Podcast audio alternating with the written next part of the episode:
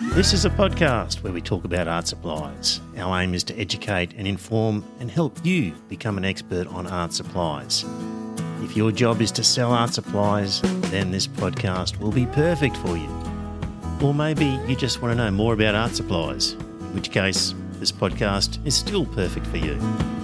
This is the only podcast that deep dives into obscure, scientific, and historical fun facts relating to art supplies.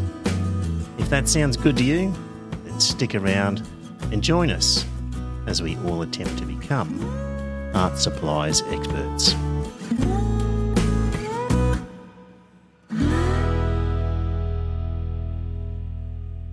Welcome back, dear listeners, to the podcast, a special podcast on this occasion. I'm in the house of Jim and Raquel Cobb. And for those of you who don't know, Jim was the founder of Chroma Australia, a famous manufacturer of paints in Australia. And I'm very fortunate to be able to speak with Jim and Raquel. And the aim is that we'll talk a little bit about the history of how Jim got into the business and then a bit more about the actual art supplies that uh, Chroma Australia produces.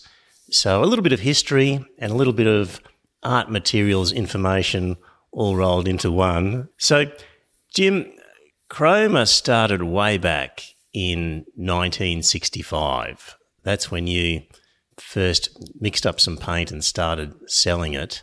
Long time ago. Yes, indeed. But your history of making paint went back even further than that. It goes back to childhood. Yeah. What I remember, at the age of about five or six, I discovered that the tomato plant and the potato plant, which both have very similar leaves, were very squashable and full of green colour. So that's when I started my painting career, basically, squashing tomato leaves. Did you manage any other colour besides green? Was there anything No. else you were? Tomatoes only come, or plants only come in green. yes. Yep. So, so I was about six years old. Yes. Did you do a lot of painting then as a child? As a as a Oh, young yes. right. I started at that age. It doesn't seem like a very common childhood to be exposed to painting, or was it? I was it lived in the country. right? Were your friends in the country, your childhood friends, were they also painting? No, I didn't have any friends, not because I'm a horrible person, but because we were isolated. Oh, okay. What sort of property was it? Was it a big sort of sheep or cattle property or something? It was a sheep property. And so I had lots of sheep, but they weren't a good audience. So you ended up becoming an art teacher as your first job as an adult. Is, is that was that your first job as an art teacher? Yes. And how did you find the experience of teaching people art in a classroom? Was this high school or primary school? High school. Did you enjoy it? It was quite enjoyable, actually. It didn't last very long in my case, because very shortly afterwards, I started making paint because I could see there was a, an emerging market.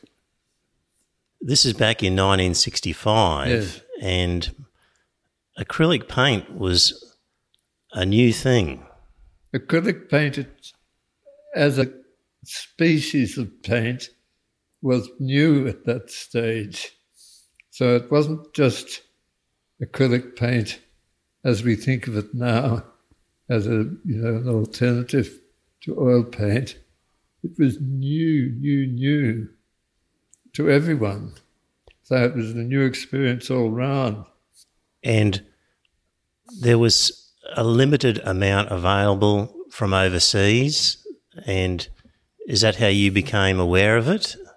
No, it, it wasn't limited. It was expensive. So that's really what created the opportunity to make and sell paint here.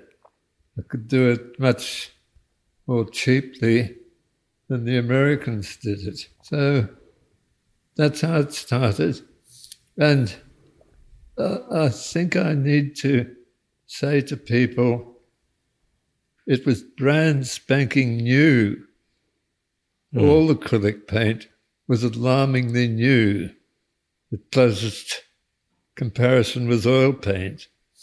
So it was really new experience playing around with acrylic paints. No one knew what you could do with them at that stage. It must have been exciting. It was.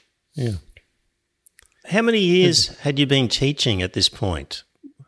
This is sort of pre teaching, I suppose. Right. As I'm deciding to take up paint manufacture. Ah, so it was even before you started teaching, you were thinking about becoming a paint manufacturer.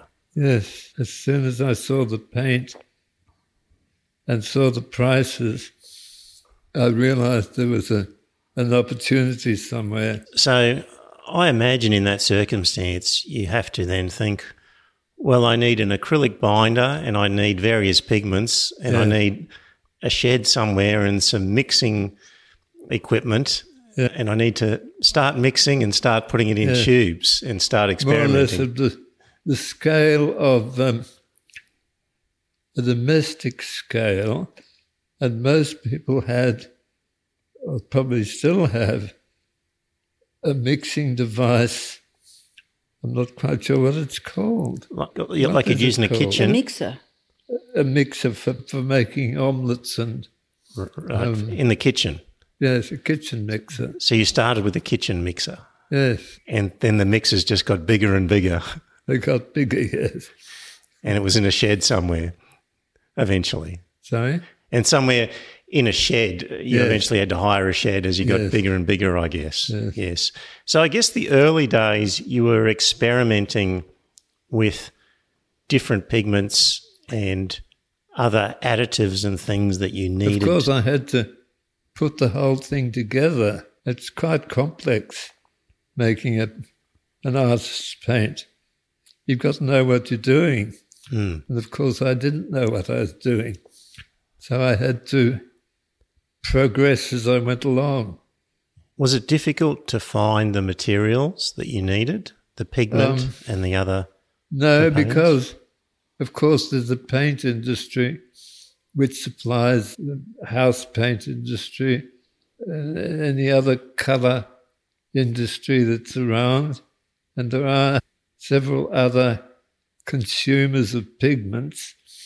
And uh, so the raw materials are all available here in Australia, some of them manufactured by the same companies that produce the American ones.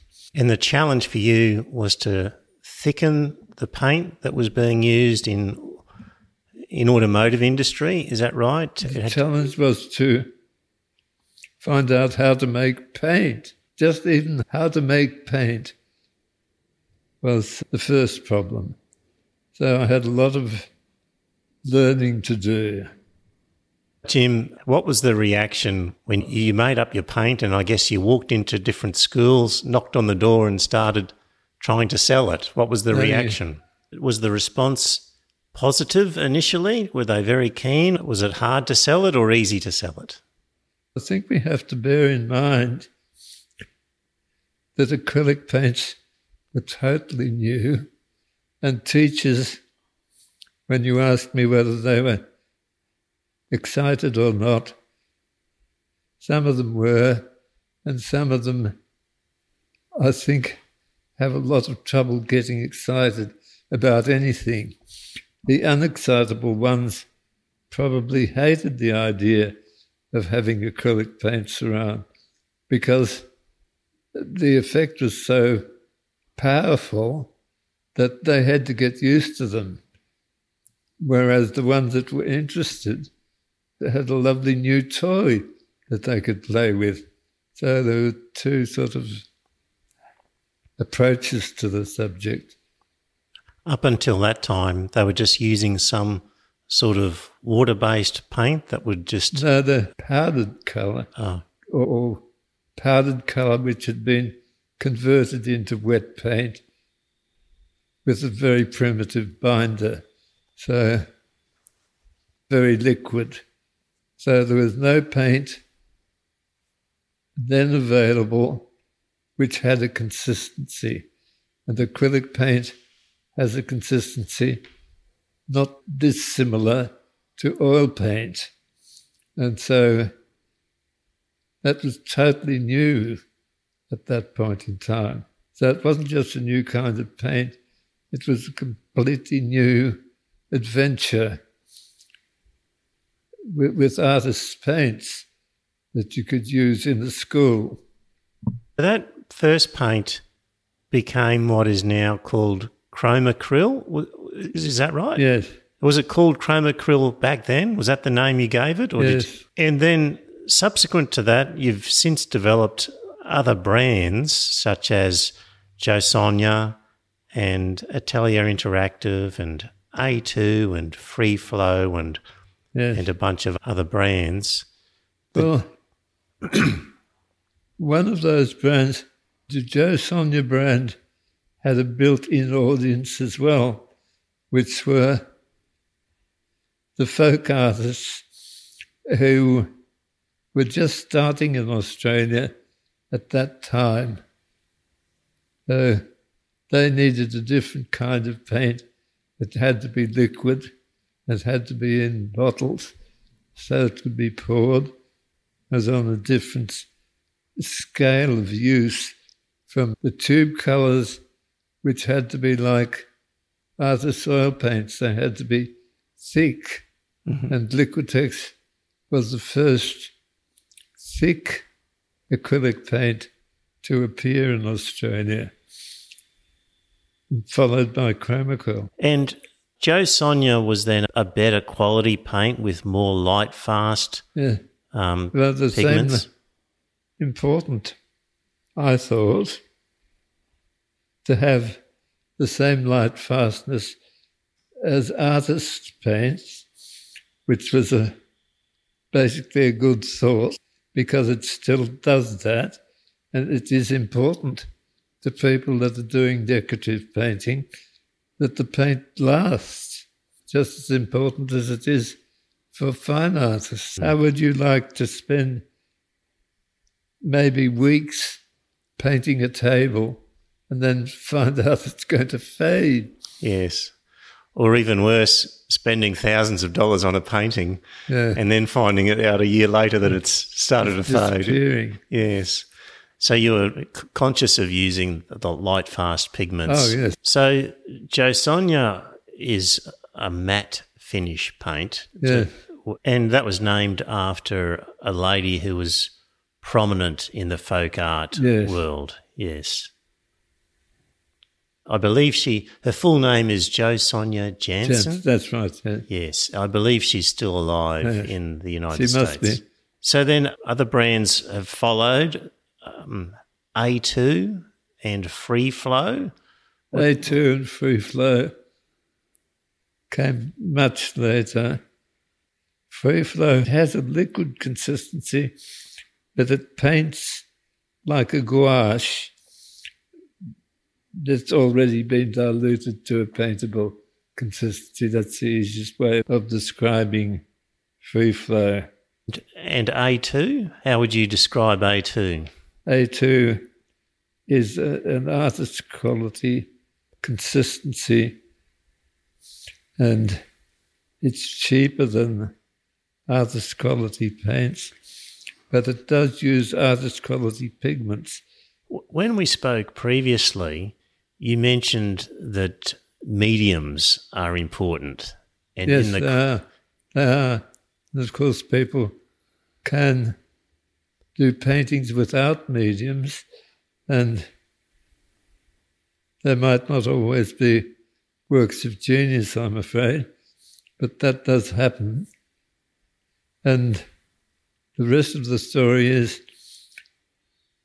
people that are really interested have to explore the mediums, find out what mediums suit the kind of work they're trying to do, which can be quite variable. Some of them are, some of the mediums are thick, some of them are medium viscosity, some of them are quite liquid. So you you have to explore the lot. How, when you were doing your painting, how would you typically use mediums yourself? You use whatever medium suited the kind of painting you're doing. So thick or thin, basically. There were variations in viscosity and of course the volume of paint being used was bigger. A medium is usually consumed at, I'm just trying to think, probably anything up to four or five times the volume of the paint itself Really? to make paler, transparent colours. Jim, I found a book by Tricia Roost called Using Chroma Art Materials. I found that one quite useful and informative when it comes to Yeah. describing how to use the different mediums in the chroma range. Thick painting medium is about the same consistency as Atelier Interactive. Middle medium will thin the paint a little bit. Thin medium will thin the paint a lot. It's Yeah. fairly self explanatory.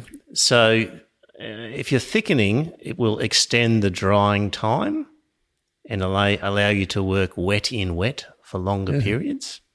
Middle medium will helps you with glazing. I like this one also helps rejuvenate older paint which has thickened. So if you've got some old paint that's getting a bit too thick, you could sort of rejuvenate it and bring it back to Yeah. life with some of the middle medium. And thin medium, great for fine lines. So yeah, to thicken, to thin, to help you with adding texture, help with adding transparency.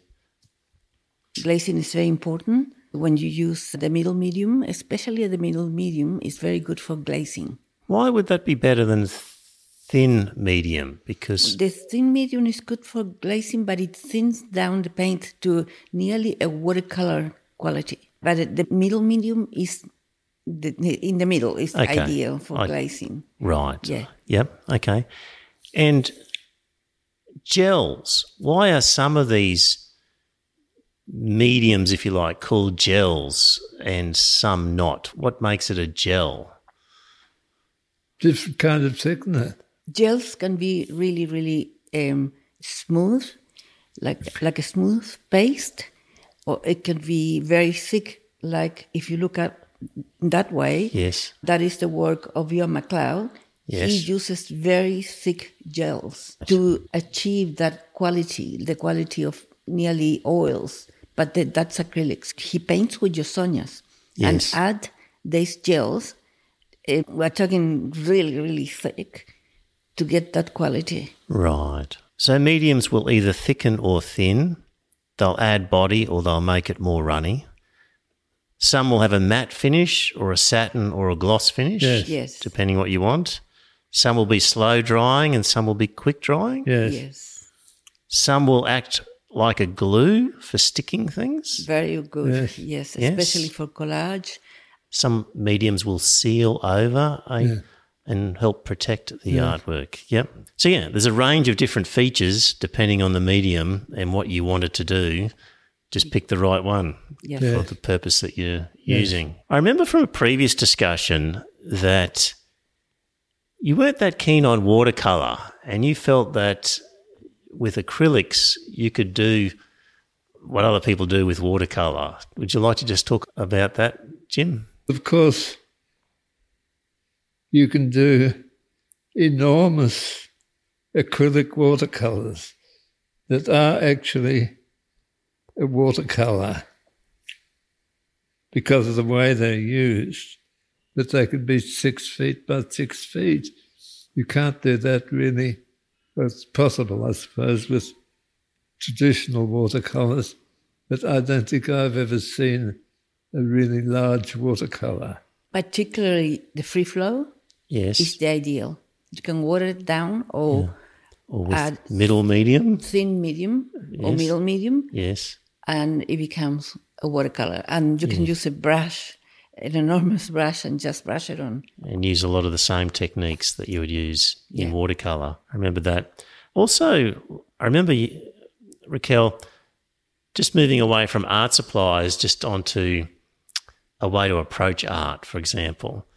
And you were talking about a problem with people painting from photographs Oh, and the tendency to want to copy the photograph. Would you like to talk about that?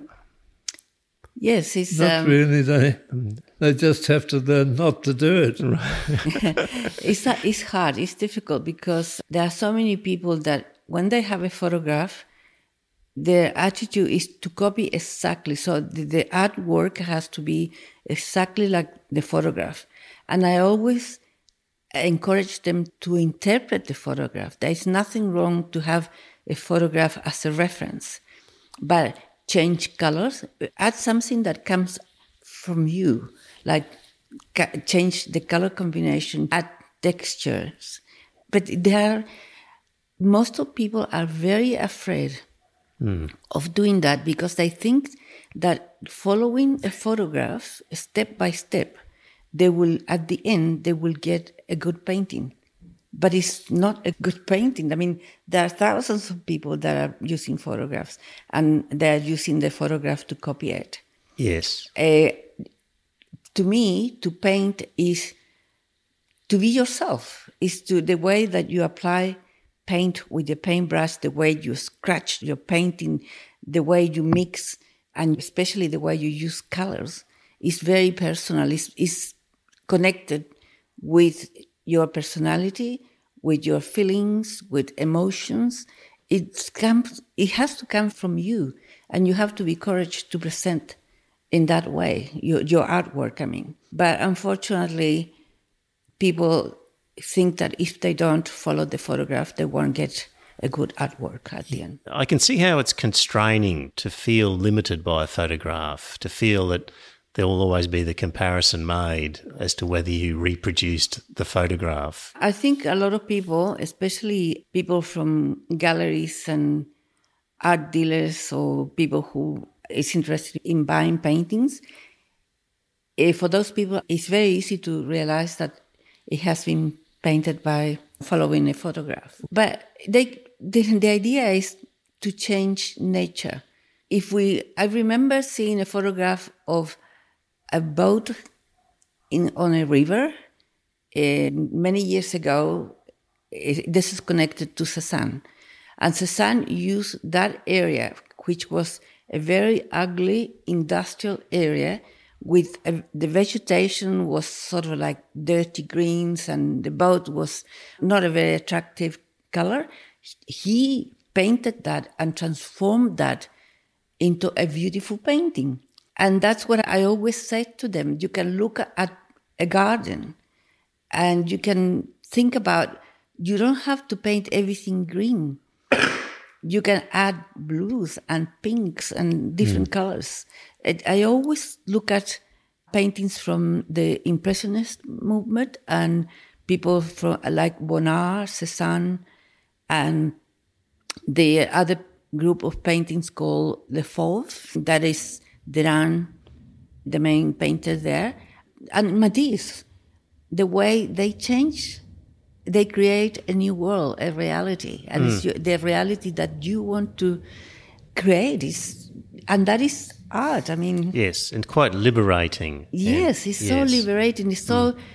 I was painting the other day, and I had a pink surface and some very dark, lots and lots of dark trees. And I didn't like the dark trees, and I put white on it, and it became something different, and it was really lovely. They looked like pieces of gums trees, and I thought, yeah, I like this, and I'm going to make it like little bird's nest because someone when you go to the desert you see holes on the trees where birds nest. But i wasn't going to paint the tree and the nest and the way it looks. It's, it's the idea the, the idea that you know you want to interpret you're going to say something. Mm. This is the way i want to say something. This is the way i want to paint the gum trees and the birds. You've told me once a story that was really quite sad about a parent and a child. What happened when the parent came in and saw the child's artwork? Yes. What happened? The parent. When the parent tear up the painting, Yeah, yeah, yeah. So the parent looked at it and thought, "This is no good," of and course. tore up the painting. Yes. That was, it was a sad thing to see because she obviously didn't understand, this lady didn't understand the child uh, interpretation of what he had in front of him because we were painting objects. And obviously, a child, not even artist, is not going to be concerned with perspective. So she was very uh, upset about that. And children, are, in my opinion, children are the best artists. They are absolutely wonderful. I mentioned to you before that when I was tutoring at QUT, uh, students from the School of Early Childhood, I always uh, talk to them about being courageous, being courageous about encouraging the children to express their idea in the they don't need more encouragement i have to say but then to the parents when you present the artwork to the parents you have to be courageous to, Yes. and to explain you know the point of view of the child. I had another experience in alice springs actually in a school with, of indigenous children. And there was a girl who wasn't verbal she was about seven years old. And it was about the self. We did a painting about the self a self portrait but they had to imagine themselves. They have to uh, see in their mind the kind of hair the color of the hair the color of their eyes and if they have to see themselves in their minds and there was a wonderful wonderful wonderful reaction to all of them some of them painted themselves blonde because probably in their mind they wanted to have blonde hair Yes. and I found it wonderful. And the, the girl who was non-verbal painted the best portrait, the best self-portrait, because she was given the opportunity to, to express ideas about herself in a different language, the visual language. Yes. Yeah. You go up to now the people over 60s. There are a lot of people doing art, a lot of people what they ah, do is am- is amazing and it's so good for them because there is also the expressive aspect but also the social aspect of having a cup of tea together i just recently went to see an exhibition of a group that operates from Yeronga, a community center i think it's called and I couldn't believe how productive they were. The amount of painting that everybody had. It, it's amazing. And that I think is really important too at the mm. other end of life, mm. at the other, the early childhood and the over 60s. And it's something that nobody think is going to sell paintings. It's just paint Yes. tell stories, create stories, invent stories. Say something about yourself. It's, it's so important. Well, we hope you enjoyed that episode. If you want more information about the episode or this podcast, you can look at the show notes and there will be information there. There will also be information about how to contact us, give us some feedback, ask us some questions, maybe correct us if we've made a mistake. If you really like the show and you want to help us, then the best way to do that is to tell your friends, the people you think might be interested in this podcast, tell them about the podcast, get them to subscribe, pass the word around. That really is the best way to promote a podcast is by word of mouth. And if you'd like to help us, that's the best way you can do it. Okay, until next time, bye for now.